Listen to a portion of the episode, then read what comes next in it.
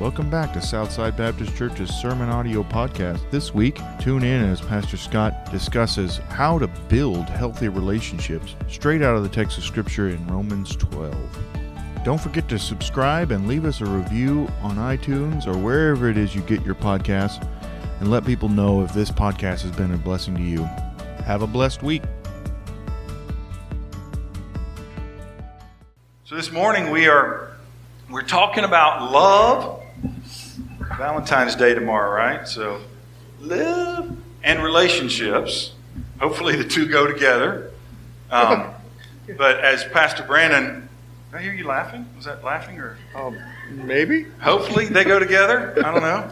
Um, and uh, but before we can have good relationships here, we got to have a good relationship here. Amen. And so we need to let the Lord do a work in our heart. And so um, we're not about just relationships um, outside of a relationship with Christ. So, but I want to talk to you this morning about building healthy relationships. Before we get into that, um, kind of threw something out to you last week. Listen, if you're joining us online, we welcome you as well. Glad to have you, and I'm glad you can join us. Uh, I challenged you to uh, learn another memory verse, right? Actually, two verses. Galatians, don't put it up yet, uh, Jesse. Just uh, hold on just a second. Galatians 5, 22 through 23 starts out how? But the fruit of the Spirit is what? Love, joy, peace, patience, good kindness, goodness, faithfulness, gentleness, self control. Against such there is no law. Galatians 5 22 through 23. Amen. Good job. Good job. Um, what a great verse to kind of remember and memorize um, to make sure our relationships are where they need to be. Uh, last week we talked about um, where relationships begin, that it begins with us. And this morning I want to talk to you about building healthy relationships. Um, ran into an interesting story this week. A, uh, a 2019 movie. I don't think it was a very popular movie, but uh, nonetheless, a movie, 2019 movie by the name of Family Romance uh, is not a documentary, but it very well could be. Uh, this movie uses a real life or the real life plot line of a Japanese man by the name of Yuichi Ishii. Not sure if I got that right, but we're going to go with it. All right. Uh, uses the real life plot line of this Japanese man who started a company by the same name back in 2009. Here's kind of the plot. Yuichi Ishii runs a real business in Japan called Family Romance. And what this business does, what his company does, is they offer professional actors for hire on an as needed basis to fill in and play people's family, friends, co workers, any kind of relationship that you need, whether it's a boyfriend or a girlfriend or grandmother or grandfather, whatever social role a person may need, they have an actor that you can hire to fill that role. Yes, Japanese people can actually hire actors to substitute for missing loved ones or friends or just to cover in awkward situations. Now, everything's totally above board. There's nothing illegal, nothing immoral about his company. Eh, but this is not the only business like this in Japan. Evidently, there is a growing demand. People can literally hire someone to be their friend to go sing karaoke with them at a bar. Or you could hire a group of friends uh, to pretend to be your friends and throw you a surprise birthday party. One client, he said, asked to hire a load of friends to take with him to various locations so that he could take pictures with them and post them on Instagram to make it look like he had a lot of friends. Now that sounds like something I can believe, right? The requests he says they get are endless. From being a substitute relative for the elderly in a nursing home to being a substitute boyfriend or even a substitute fiance to meet someone's parents. He says he's even stepped in for an absent father more times than he wants to count. The roles and requests they get are varied and sometimes unusual. But the theme of the requests usually revolve around the fact that his client needs the company to step in because a certain relationship is not healthy, or someone in that relationship is just plain absent. That's kind of sad, isn't it? Um, it's very sad. It's, it's very tragic. Friends, that we've gotten to a point where, where friendship, where friendship has gotten to a point where people have to rent friends. Or, or that we've gotten to a point where people think it's easier to just rent friends than to actually make them. Real relationships cannot be rented. Amen? They have to be invested in. So I want to talk to you this morning about how can we build good, healthy relationships. How can we build good relationships with others? How can we make sure those relationships are healthy relationships? How can we make sure our relationships are flourishing? And we talked about last week the fact that it starts with us. Amen? We can't control other people. So I know what we talk about relationships. If there's a bad relationship, 99% of the time, what's going through your mind is, okay, Pastor, I got all these good relationships, but yeah, I got a bad one, but it's not my fault, it's their fault. I get that. That's what goes through our heads. It's what we think, right? But what I'm here to tell you is uh, that it starts with us. Good relationships start with us. Um, man, I didn't, didn't, really want to pull this card till next week, but I'm going to do it anyway. Um, I, am going to give you just a real life example that most of you, unless you're very new to Southside, um, can relate to. Okay? And I'm just going to do it because I, I know her very, very well, my mom. I, don't know, my mom, if, if, if, she ever had an enemy, I've never known them. And um, if anybody ever didn't like her, I didn't know that. And so I don't believe it was just because she only ran into good people. I believe we get what we give. Ah, let me before I get too far ahead of myself, let me let's get back into the lesson. Okay? So, building upon the premise that it starts with us and it doesn't start with others. I want us to look this morning at how to build healthy relationships. We're first going to look at how to build healthy relationships with other believers, and then we're going to look at how to build healthy relationships with unbelievers or non-Christians. So take your outline, if you will, this morning. This uh, turn, look at our scripture here in Romans chapter 12. First of all, in our text today, I believe as we look at Romans chapter 12, I think I believe we see a theme develop when we look at what our relationship with other believers is supposed to look like. And so I'm going to give you this up front. Number one, with other believers, we need to love them like family. With other believers, we need to love them like family. The first thing we see in our text today is that we are connected to each other in Christ.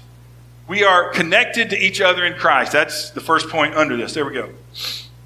Look at verse 3 in Romans chapter 12.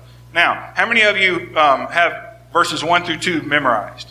12, 1 through 2, you know that? All Awana, well, they're probably gone to, a lot of them gone to church, but other Awana kids, teenagers, um, others, you know, I beseech you, therefore, brethren, by the mercies of God, as you present your bodies a living sacrifice. And so it talks about giving our bodies as a living sacrifice, and then that we need to be conformed to, not be conformed to this world, but be transformed by the renewing of our minds. And then Paul goes into talking about relationships, and specifically relationships in the church. Look at what he says in verse 3. He says, For I say, through the grace given to me, to everyone who is among you. Now, who's he speaking to here? This is called the letter to the Romans. He's speaking specifically to believers in Rome, the churches throughout Rome, and so forth. And so he's talking to believers in Rome here. And he says, not, I, I, I, say to you, not to think of himself or yourself more highly than you ought to think, but to think soberly as God has dealt to each one a measure of faith. Um, I think the big problem, we see this, we'll see this theme um, carried a little bit later as well, is um, we can kind of think of ourselves higher than we ought to. Amen?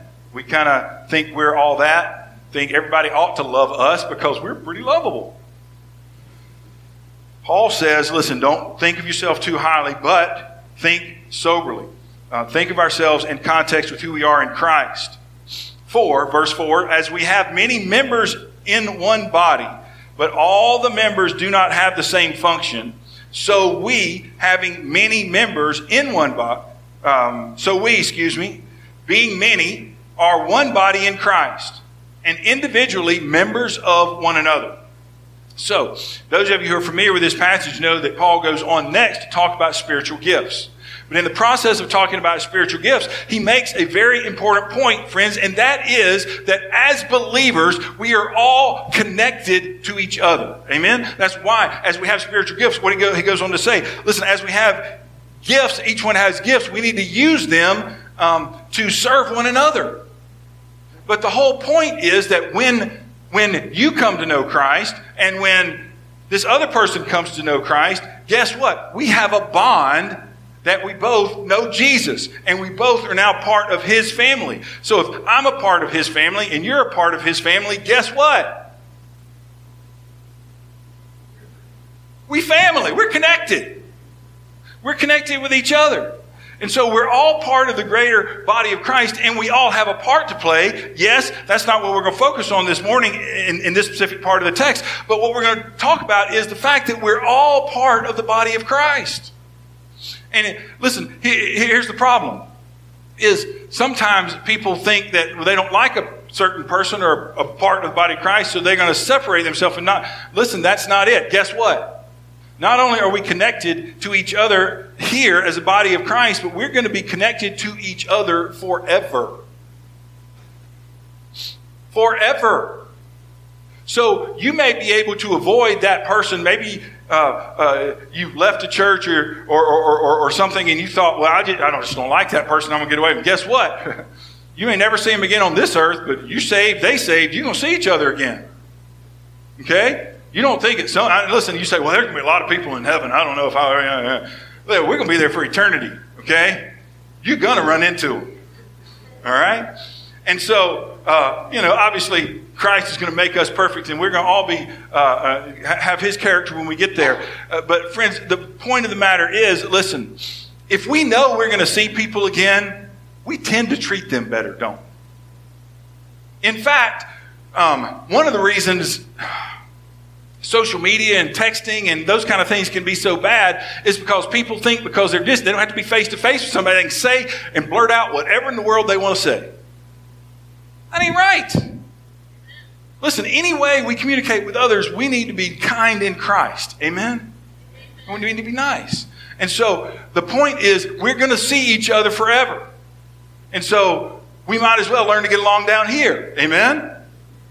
We're, we are connected forever in Christ. I, I, here's what I want you to do for just a second before we move on next. I want you to look around. Don't look at me, look around. Just take a look to your right, look to your left, look behind you just a minute. Okay? That's your family. This is your family. Love them because you're going to be connected with them forever. Amen.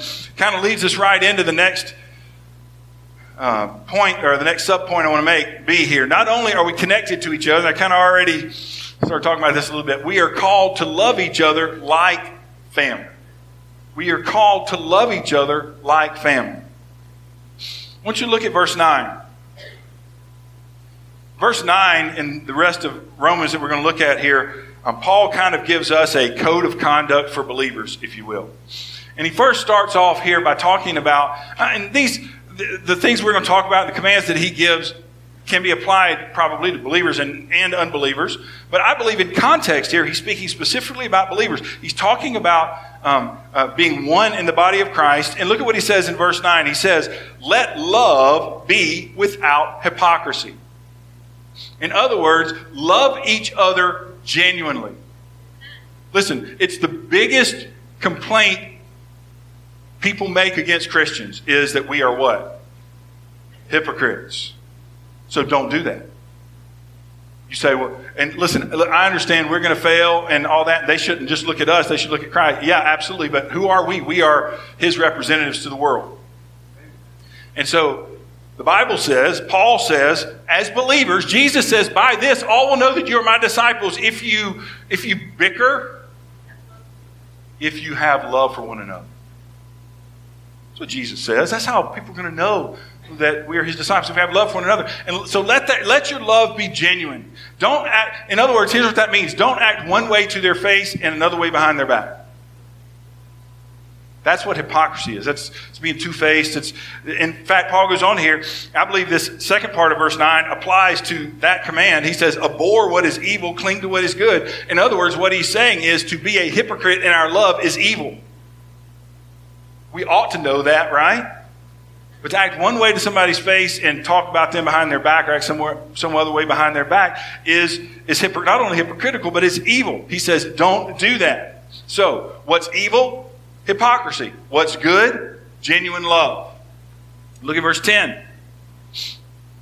How do we know he's talking to believers here? Because he says here, he says, Be kindly affectionate to one another with brotherly love.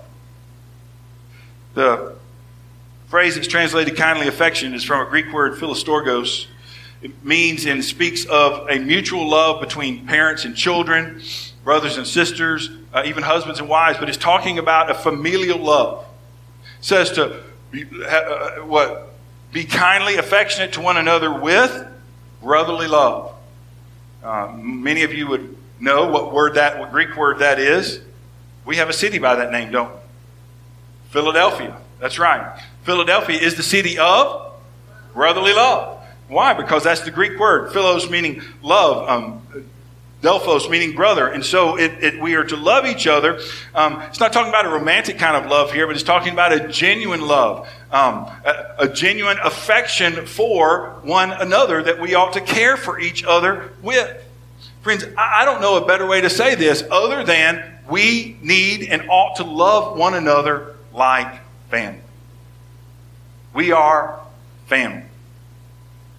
Through thick and thin, through good times and bad, no matter what happens. Amen? We are to love each other like what?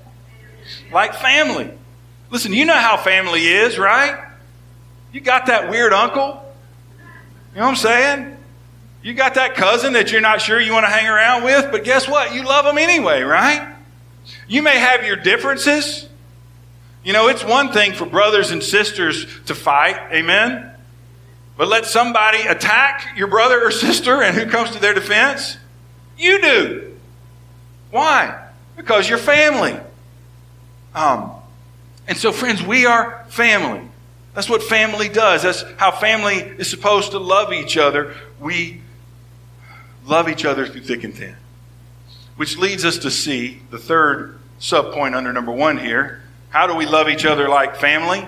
Well, friends, like family, we should actively look out for one another. We should actively look out for one another. Let's look at verse 10 again. Paul says, Be, kind, uh, be kindly affectionate to one another with brotherly love, in honor, giving preference to one another. What's the biggest thing that causes fights in churches? We could take an opinion poll on that, right? I would tend to say probably way up there is people wanting what they prefer. What does the Bible say about that? In honor, giving preference to one another. Um, one of the great things about my home church was that the folks who were um, mature in years, I'll put it that way, um, always were willing to most of the time, we're willing to set aside their preferences to allow us young people to express our faith with the Lord. It doesn't always have to be that way, uh, but if everybody is looking out for the other person, then guess what? Then, then nobody's going to be selfish. And when, where does James say that wars and fights come from among you? Do they not come from your selfish desires from, from within? And so, listen, if we are always looking out for another person, then we're going to do what? We're going to we're going to get along with them a lot easier than we are if we are doing only want what we want. Look at verse 11. He says, not lagging in diligence, fervent in spirit, serving the Lord. In other words, giving God our all, all, and contributing to the body of Christ with everything we have. I'm going to serve the Lord with all diligence, with the, the fervent of spirit. I'm going to serve the Lord. Verse 12, rejoicing in hope, patient in tribulation, continuing steadfastly in prayer. I love this. Listen, um, why should why Why are we family? We are family because we are saved and we are saved by the grace of God through Jesus Christ. Amen? And so that is the hope we have. The hope we have is that we're going to spend eternity with Him because of what Jesus did on the cross for us. So we ought to be able to rejoice in that. Amen? We may have differences, but guess what? We have the main thing as our bond that we're saved by the grace of God, and we ought to be able to rejoice in that hope. Amen? We have that bond. Patient in tribulation or persevering through troubles and trials and difficulties, through whatever life throws at us. How do we do that? Well, we do that one way by rejoicing in hope. Amen? We have the same hope. We need to encourage one another and build one another up and pray for one another. Continuing steadfastly in prayer. Love our prayer team. But I know, some, I know our prayer team would say prayer is not just for the prayer team. Amen? It's for all of us to pray for each other. To be able to say, listen, let me give you permission. And when somebody comes up to you on Sunday morning and says, How you're doing? You don't have to say good. You don't, uh, uh listen, it better than we deserve? Yes, absolutely. You say, you know what, I'm good, but got some struggling things. Can you pray for me? And here's what I encourage you. Somebody says something, I say, what can we pray about? Let's do that right here, right now. Love to be able to see on Sunday morning as we come in and so forth, as people begin to have conversations, that they stop right where they are. Not only are they just talking about whatever, but they're praying for each other. That's the way it ought to be as, as, as a family. Amen? We care about each other. We're concerned about each other. Verse 13, we also take care of one another. It says, distributing to the needs of the, of the saints, given to hospitality. Friends, so we need to be willing to open our homes to one another. We also need to be willing to help each other out when in need. Listen, family has each other's back. Amen? Family has each other's back. And there may be a time when you're in need. Guess what? Don't be ashamed of that. Don't be embarrassed by that. I promise you, if you come to me, I'll keep that between me, you and me. We have a benevolence fund, a benevolence count that if you if people want to remain anonymous in giving, remain anonymous in, in getting help, then there's opportunity to do that. It may just happen naturally among friends. I don't know. But friends, here's what I want you to know is you're part of this family. We got your back. As we love each other, we care for each other. That's what family does. They look out for one another. They serve one another. They care for one another. And they love each other for who they are in the family. That's how we're supposed to treat other believers. The problem is that's not always the way it happens, is it? I want to share with you a story uh, that, that kind of illustrates what happens many times. I don't know if you've heard of a pastor uh, by the name of Skye Jethani. He tells the story of when he was 13 years old, how his dad had the brilliant idea for them to take sailing lessons. It was he, his dad, his brother, and two cousins. He said they'd never sailed before, yet they headed out to Chicago's Belmont Harbor to spend a few days learning how to sail with an instructor he writes, he says, I felt bad for that instructor and what he had to put up with. He said, whatever he, we paid him, it wasn't enough. He said, my cousin, my brother and cousins goofed off most of the time. And he said, I spent most of those three days bent over the side of the sailboat, puking into Lake Michigan. He said, at the end of the three days, after learning all the basics, we were given a final exam. We were to navigate the sailboat out of the harbor, out into the lake, and then back into the harbor. And we were supposed to do this, he said, all alone. No instructor. He said, just my dad and four teenagers. Now, he said, even as a 13 year old boy, I knew this was not a good idea. He said, there was no way that I was getting into that boat with just my dad He said the instructor might as well have told us to go fly a 747. He said this was a disaster waiting to happen. He said, nonetheless, my dad was confident.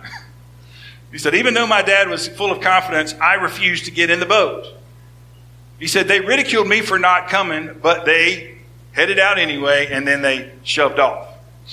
He said, the instructor and I then watched in horror from the shore as the sailboat began to bounce all around Bel- Belmont Harbor like a floating pinball.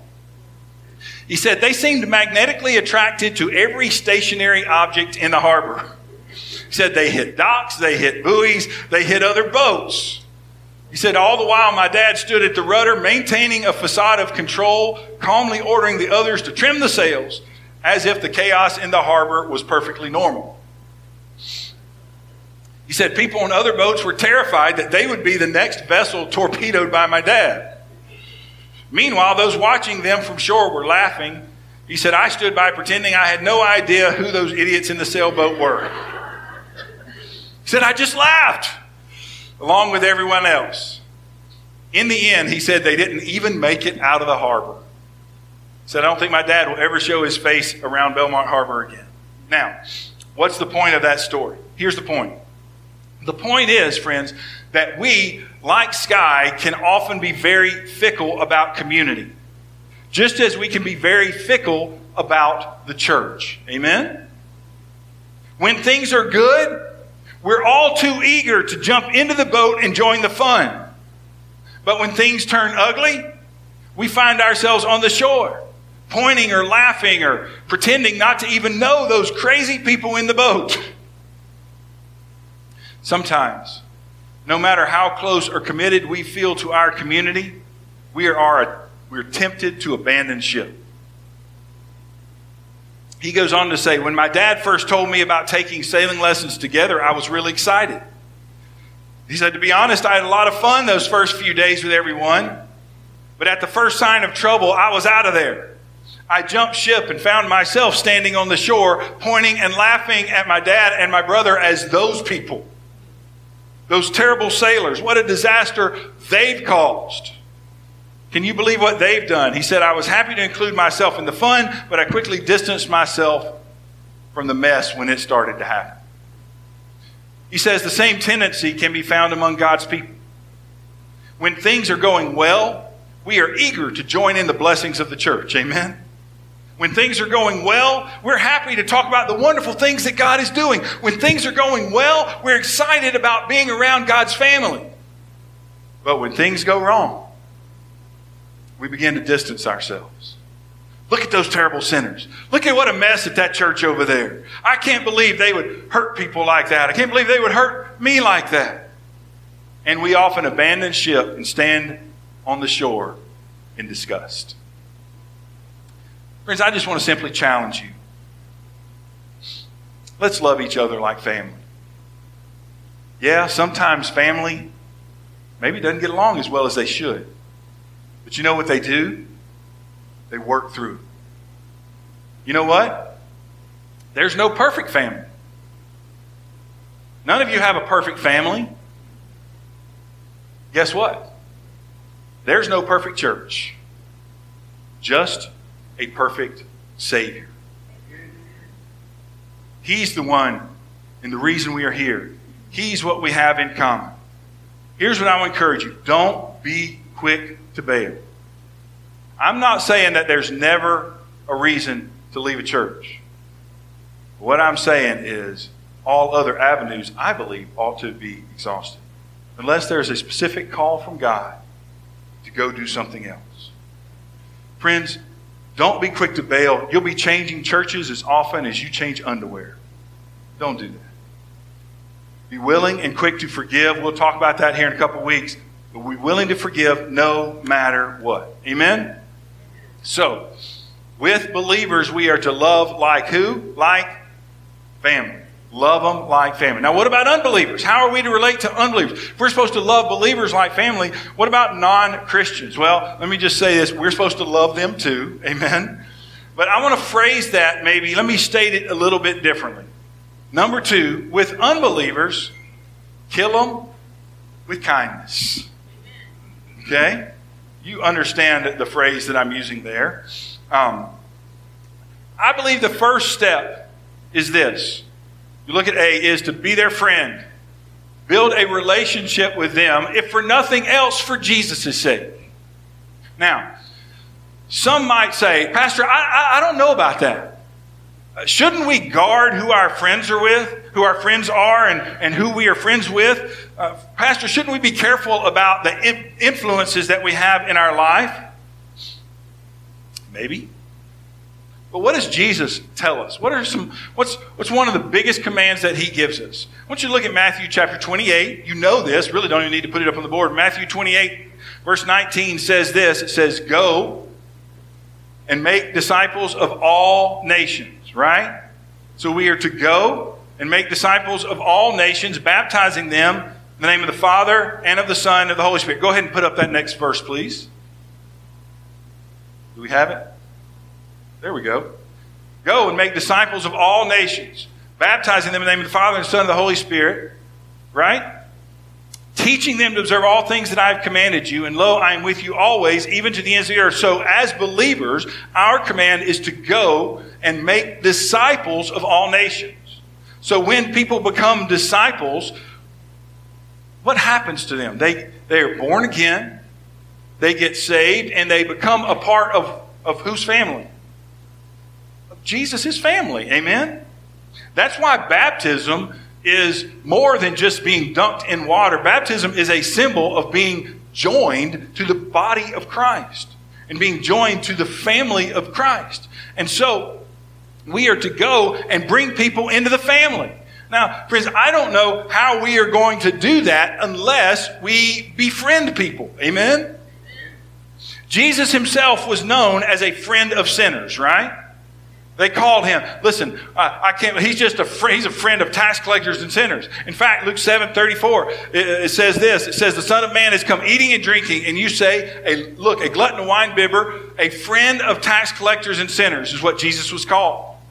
He went into their homes. Right. We looked several weeks ago at the story of Zacchaeus. Jesus went said, Zacchaeus, come down because I'm going to your house today. I'm going to your house, Zacchaeus. He went into the house of a man who was considered, was hated by the Jews and considered the lowest of the low. And the scripture says when they saw it, they all complained, saying, He's gone to be a guest in the house with a man who is a sinner. How dare he? Friends, we are called to make friends with sinners. And don't get shocked because we are one. We're not pointing fingers. We just we, we need to befriend those who maybe don't know Christ yet. Listen, Jesus was willing to associate with whomever. Amen? He didn't care what people thought of him. He was willing to be called names. He was willing to put his reputation on the line. He was willing to look, be looked down upon in order to love people, in order to befriend them, even go after them and make them his friend. I told you a story a couple weeks ago of my wife and uh, one of her best friends now didn't like her at first. She had to go make her be your friend. Here's what I want you to think about really, really hard. Jesus has had to make each one of us be his friend. If you understand theology uh, correctly, what the scripture tells us is that we are all, we are all enemies of God. Because we want to do life our way and we don't want Him ruling our life. And so Jesus, but when, we come under conviction of our sin, uh, what, what we see is the, the beautiful Savior who gave himself on the cross for us, who loved us so much that he went to the cross willing to pay the penalty for our sins so that we don't have to, so that we don't spend eternity in hell, but that we'll spend eternity in heaven with him. And so through that act, we are saved and we become his friend. Jesus, when we were still sinners, Romans 5 8 says, Jesus Christ died for us. He came to make us his friends. You haven't, I know some of you thinking, well, Pastor, I grew up in church. I've, I've just kind of always been part of a church. Whatever. You may have always known about Jesus, but you haven't always been saved. You haven't always been born again. Um, we have to come to know him as our Savior. And when we come into his family, we become, the Bible says, his friend. And friends, the point is that Jesus now wants us to go out and continue the mission. Amen? He wants us to go out and make friends and bring people into the family. Apostle Paul kind of sums up his philosophy in this in 1 Corinthians 9 22. He says this. This is just a summary of, his, of the section there, but he says, I have become all things to all men that I might by all means save some. He was willing, said, to the Jew, I've become like a Jew. To, the, to, to those under the law, become as under the law. Those who are without law, become as without law. Those to the weak, I have become as weak. He said, I have become all things to all men that I might by all means save some. Now, some of you may say, but Pastor, isn't that befriending people with an agenda? Maybe some people might say that. But I want us to think about that for just a minute. Um, do you call making people your friend an agenda? Because if that's an agenda, then I guess I've got one. I, I want to be your friend. Do you call bringing people into a group where they can be loved and made part of a family and that they can spend eternity in heaven with God? Is that an agenda? Because if that's an agenda, then I guess I've got one. But the reality is, friends, I want to I want to be friends with people. You say, "Well, pastor, what if they what if they don't want to have a relationship with Christ?" Keep loving them. Keep loving them. Keep reaching out. Okay? Um, keep being their friend. Here's the problem most people aren't willing to get outside of their comfort zone to make a friend. Uh, I haven't done a study, but you know, most statistics are made up on the spot anyway. So I'm going to say that um, 90% of people um, make their friends through, through forced relationships. Talked about this last week. But I just want you to think about the friends that you have. And how many of them have come through, um, I say forced, but I mean where you worked with somebody for a long period of time, or you were in an organization, maybe in a church, and you became friends, but it was only because you served beside somebody for a long period of time. I would say that m- many of our friends are because some of my best friends are because we were in the same youth group. We hadn't been in the same youth group. And you say, well, Pastor, of course you have to know people like that. Yes, you have to connect with people in some way, but how many people have you made them be your friend?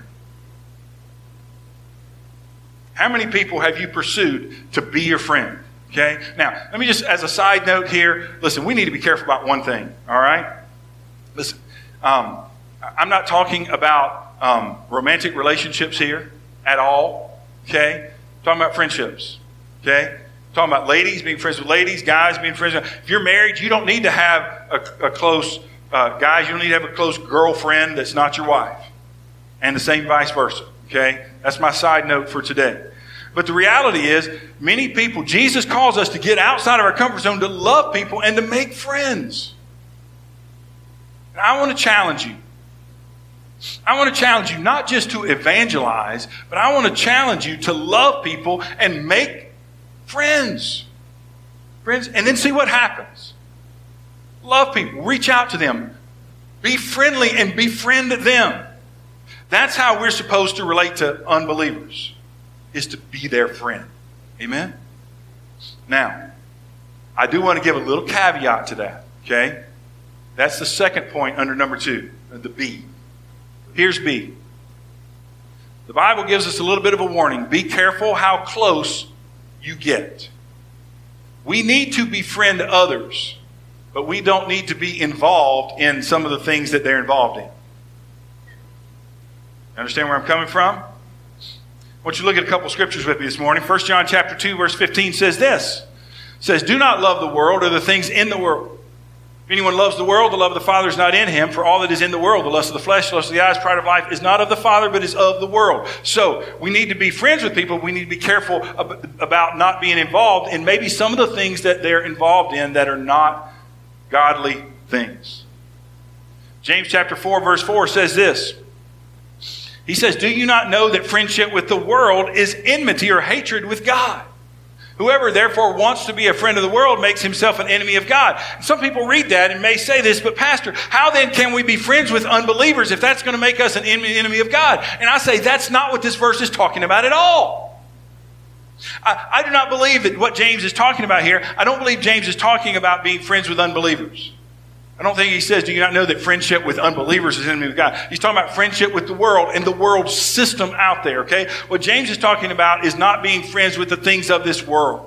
money, success, fame, glamour, allurements of the world, all the glitz and glitter. We can be friends with unbelievers without having to be partakers of the world. So, we do need to be careful. We can and should seek to be friends with unbelievers, non Christians. Amen? But we need to be careful. We should not be involved with them in anything that compromises our witness, our integrity, our morals, or our Lord. Now, that brings me to another verse that we need to look at. It is 2 Corinthians chapter 6, verse 14. 2 Corinthians chapter 6, verse 14 says this. If you grew up in church, if you were ever in a youth group, you heard this verse. Do not be unequally yoked together with unbelievers. How many of you heard that verse before? How many of you heard it in youth group? Okay? Many of you. What does it mean to be unequally yoked? The scripture here, Paul here tells us in Corinthians, to the Corinthians says, don't be unequally yoked together with unbelievers. Does that mean we can't be friends with unbelievers? No, I don't believe that at all. But what I do believe, I believe it means we need to be careful with how close of a relationship we have with unbelievers. Okay? Um, let me first explain to you the analogy that Paul is using here. The analogy is from Deuteronomy chapter 22, verse 10, where the Mosaic law commands the Israelites. It says, You shall not plow with an ox and a donkey together. Okay? So you shall not plow the ground with an ox and a donkey together. Uh, we first need to understand a little bit about how they plow. Okay? So I've got a picture here for you of something called a yoke. Maybe you aren't aware of what a yoke is. A yoke is not just something in an egg. Okay? That's a different kind of yoke. This is a yoke. Okay? It is a device that goes around two animals' heads. It was two oxen's heads. If you look at the next uh, picture here, uh, it's kind of like this. And a plow would be attached in that. And this is the way they plow. They didn't have um, motors and engines and so forth. And so they had um, two oxen um, with a plow behind, and the oxen would provide the power, and they would plow a furrow uh, down through there. Now, with that understood, uh, what what was the problem? Why would you not want to plow with an ox and a donkey? Because an ox and a donkey are not only two different animals, but they have two different natures. They have, they're different sizes. They have two different gaits or, or, or strides. They, they, have, they are of different strength. And so if you were to plow with two different animals like an ox and a donkey, what would happen is probably the ox would be stronger than the donkey and they would begin to, to go off maybe to the side and not plow a straight furrow because the animals were not equally yoked. Now, let's take that out of that analogy and let's apply it to what Paul's talking about here. So, what does he say? He says, Do not be unequally yoked together with unbelievers. He's talking to believers. He says, Don't be unequally yoked together. Does that mean we need to not make sure we're not in one of those devices together? No, that's not what he's saying at all. He's talking about we need to make sure that we are not yoked together in spiritual um, enterprise. I'm going to use that word very loosely, okay, with unbelievers. The most well known, common application of this is in marriage. Do not be unequally yoked together with unbelievers in marriage, right? And so we need to be careful. Um, those of you teenagers, those of you who are single, be careful about being unequally yoked with unbelievers. Now, why not? Uh, there's a simple reason why not. Um, and actually, there was a couple of reasons um, um, why not for the animals. But one of the reasons we should not be yoked together is because um, if you are yoked in a close relationship with an unbeliever, you're going to be pulling in two different directions. You're going to have different priorities. You're going to have different goals. Goals. You're going to have um, different um, different worldviews. Some people say, Pastor, that's awful harsh. I don't know that I agree with that. Well, I, it's in the scripture, it's not my idea. Um, what I don't understand is, I, I, don't understand why unbelievers, because here's I, one of the reasons I think I can speak a little bit um, personally about this is because I grew up in a home that was unequally yoked. Y'all know my mom. I already talked about her. She was um, lived for the Lord and very godly. My dad was not saved. Now, I know the obvious question that brings up, and I asked my mom that question Mom, why in the world would you ever marry him? Why would you ever enter into a relationship with him? You know what she said? Because I thought I could change him.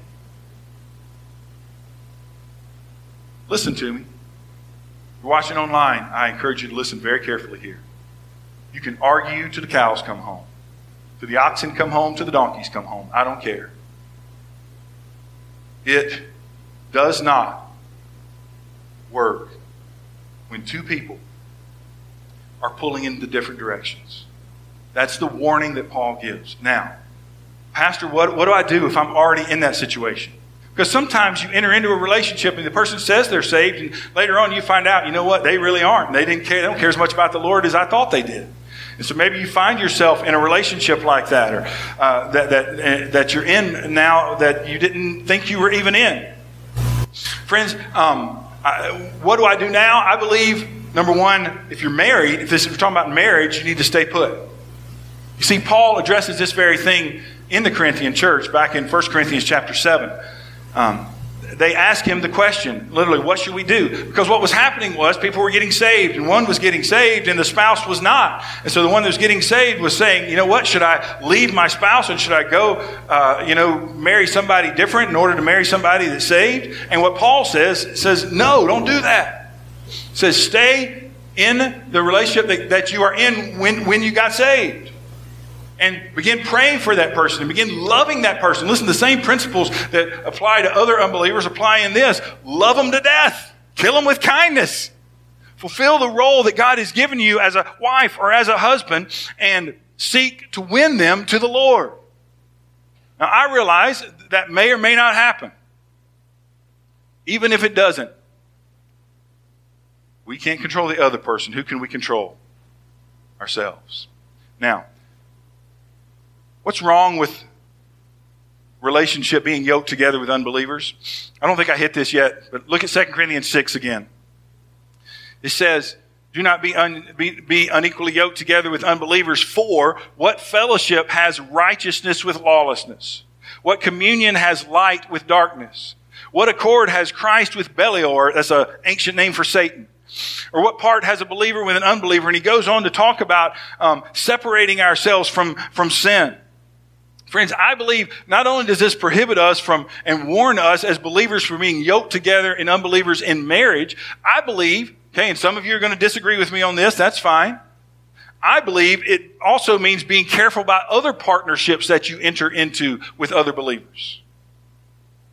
Now, some say, well, Pastor, I believe this only deals with spiritual matters and only in spiritual partnerships. I believe absolutely it, it, it, applies to that. And so it applies to marriage. I believe it can also apply to other religious partnerships, if you want to call it that, whatever that may be. But I believe it also can apply to maybe a partnership in business. You need to be careful. I have seen it firsthand. I've had friends who have been Christians and gotten into business with somebody who's not being a Christian. You know what happens down the road? They got different priorities. They got different goals. They want to do different things with the business because they're not on the same page. So, what do I do in that situation, Pastor? Listen, I'm not talking about a marriage relationship, but any other, get out. Get out. I believe, I believe that's not a good, healthy relationship. So we need to understand, friends, that what Christ calls us to is to put Him first and to honor Him. And can we do that in the relationships that we have? Now, are we supposed to love others, love non Christians? Absolutely. Are we supposed to be yoked together with them in close fellowship and close partnership? No, I don't believe so. So, what do we do? How, how then, if we're supposed to love unbelievers, um, what, what, if, what if they are mean or ugly to me? That's what Paul addresses here in the last point I want to hit on this morning in the rest of chapter 12. And it is this it's very simple. It's what your mama told you to do, right? How do we relate to those who don't like us, who have a different opinion, a world, different worldview from us, uh, or may even just be kind of cold to us? Be nice to them. Amen? Be nice to those who are mean to you. Look at Romans chapter 12 again, verse 14. Look at this command from Christ. And here's the deal, friends. This is not a suggestion. These are not Paul's suggestions to be a nice Christian. They are commands from the Lord. He says, bless those who persecute you. Bless and do not curse. So what are we supposed to do when somebody is mean towards us uh, and, and persecuting them in that day? But if they're mean towards us, they curse us. Are we supposed to curse them back? Yeah, they said something mean to me. I'm going to get them back. No, not at all. Friends, Jesus puts it this way in Matthew chapter 5. He says, But I say to you, love your enemies. Bless those who curse you. Do good to those who hate you. And pray for those who spitefully use you and persecute you. Friends, we need to love people into the kingdom. Amen? You're not going to argue people into the kingdom, and you're definitely not going to curse them into the kingdom. When we're mean back, we talked about this last week, what happens in the relationship? It escalates, doesn't it? So be nice, be kind, be, be loving. He goes on here in verse 15 and 16. Um, could apply even to believers or unbelievers here. I believe in context, he's, he's talking about a relationship with unbelievers. He says, rejoice with those who rejoice and weep with those who weep. In other words, um, get involved in their lives. Listen, share in their joys, but also uh, uh, care for them and be willing to cry with them too. Verse 16, be of the same mind toward one another. Do not set your mind on high things, but associate with the humble. Remember, we talked about that already. Do not be wise in your own opinion. I believe this is really speaking about impartiality here, not showing favoritism to some over others. The reality is, friends, Christ calls us to have a humble spirit and a humble mind. Listen, um, there is one thing that will turn people off quicker than anything else, and that is when you consider yourself better than others. That will turn somebody off so quick when they see pride and arrogance. And so Paul reiterates it again here in verse 17. He says, Repay no one evil for evil. Have regard or respect for good things in the sight of all men. In other words, respect what is right. Do what is right. Live what is right. If it is possible, we looked at this last week, as much as depends upon you, do what? Live peaceably with all men. So our responsibility is to live in peace with others. Beloved, do not avenge yourselves, but rather give place to wrath or leave room for the wrath of God. For it is written, Vengeance is mine, I will repay, says the Lord. Listen, if you just, if vengeance is on your mind, you're thinking of whatever, listen, leave it up to the Lord. God's going to take care of it. Amen? Leave it up to Him. It will do you no good, and that vengeance will eat you up. Therefore, here's the kind of vengeance that Christians are supposed to get. If your enemy is hungry, feed him. If your enemy's thirsty, give him a drink. For in so doing, you will heap coals of fire on his head. Now, some people read that verse and they say, Yeah, I'll do that then. I'd love to have coals of fire on their head. Let them burn. It's not what it's talking about. In fact, this phrase refers to an ancient Egyptian custom whereby a person who wanted to show public contrition would carry a, a, a, pan of burning coals around on their head to represent their shame and their guilt and their remorse. So it represents shame and guilt and remorse. So what Paul is saying here is that when we do good to those who are mean to us, when we give our enemy food when they are hungry or when we give them a drink when they are thirsty, what we are actually doing is it will work to bring conviction in their life and bring them to the Lord. What is, when we, when we return evil for evil, that escalates things, right? When we return good for evil, it de escalates things and it begins to soften people's hearts. Paul sums it up with this verse in verse 21. He says this Do not be overcome by evil, but overcome evil with good. Isn't that what Jesus did? Isn't that exactly what he did on the cross? Was he overcome by the evil in the world? Well, Satan, it was Satan that, that, that, that took him to the cross, right? It was Satan that, that, that, that put him there, right? Through the Jews that, that, that wanted him crucified. You say, but Pastor, it wasn't. You're right, it wasn't. Even though Satan thought he had the upper hand, Jesus always had the upper hand. He overcame the evil with the good of giving his life for us. Friends, we're supposed to we're supposed to act similarly. Amen. Friends, the real way to counteract evil that's done to us is to do good to others. The real way to build healthy relationships, it's to be nice to those who are mean to you. It is, as your mama used to tell them, tell you, kill them with kindness. and that will make your enemy into your friend. January 1968, a man by the name of Ken, Kim Shin Jo was part of a team of assassins from North Korea who snuck through the woods of North Korea into South Korea in a daring attempt to assassinate the president of South Korea. The team of 31 commandos made it all the way to within a few hundred meters of the president's residence before they were intercepted and stopped. A fierce battle ensued in which many from both sides were killed, but in which almost all of the North Korean assassins were killed. All except for one who escaped and one who was captured. None other than Kim Shin Jo. Months of interrogation he went through behind bars.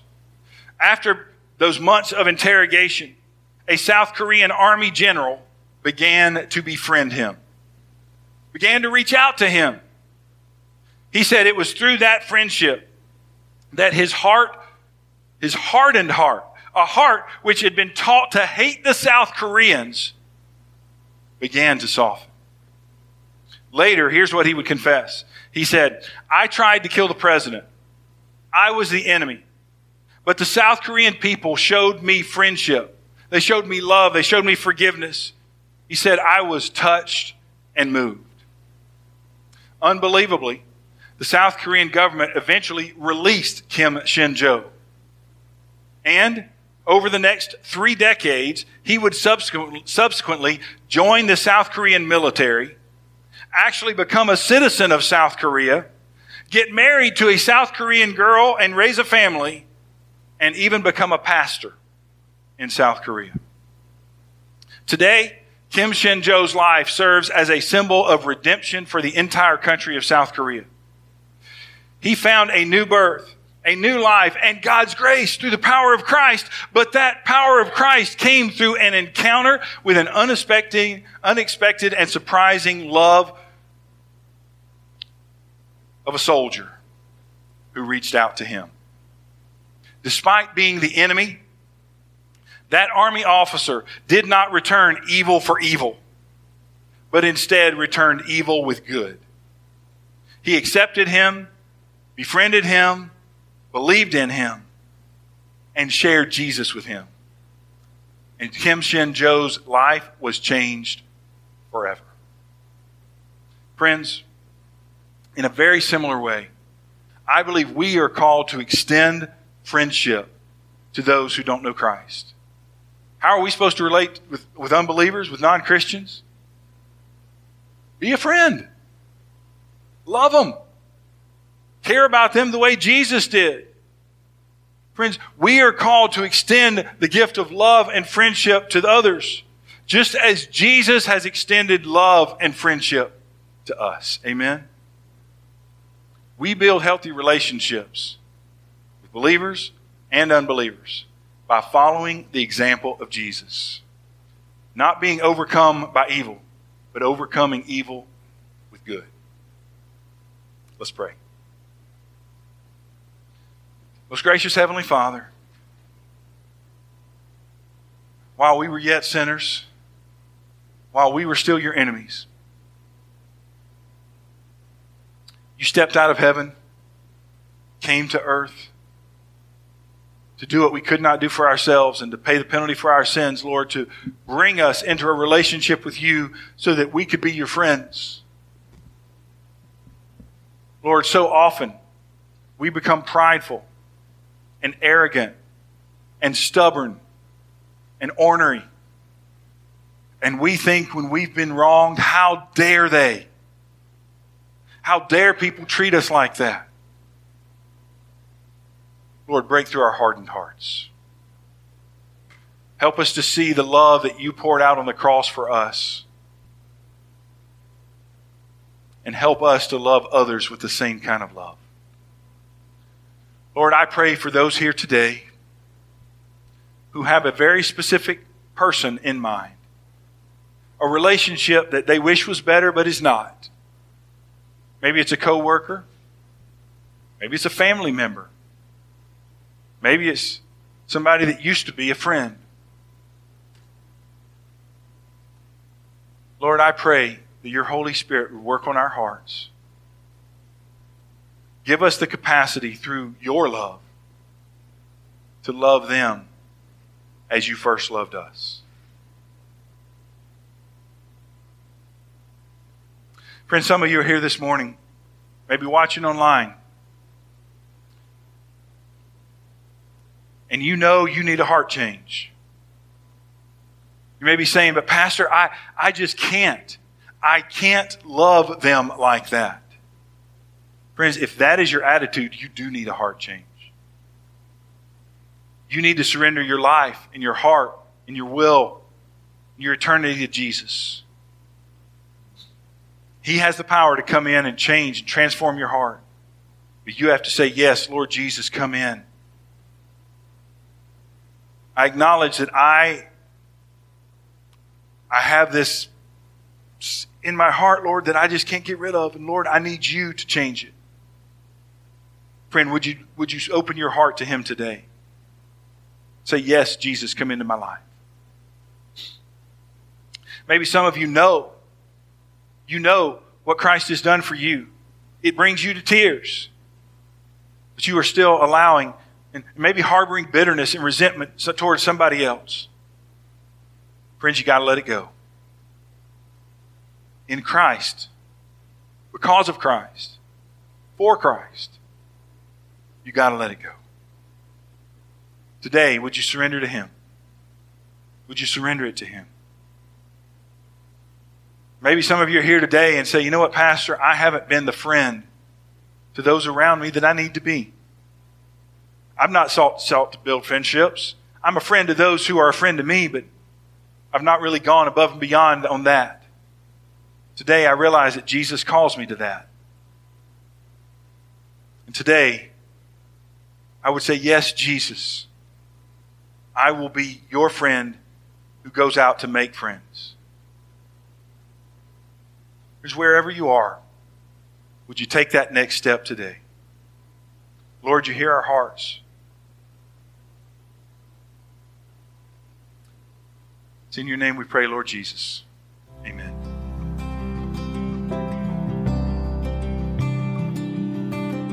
Thanks again for listening to Southside Baptist Church's weekly sermon podcast. If there's any way that we can help you, or if you're looking for your next steps to further your journey with Jesus Christ, please contact us at info at southsidesbc.org. Thanks and have a great week.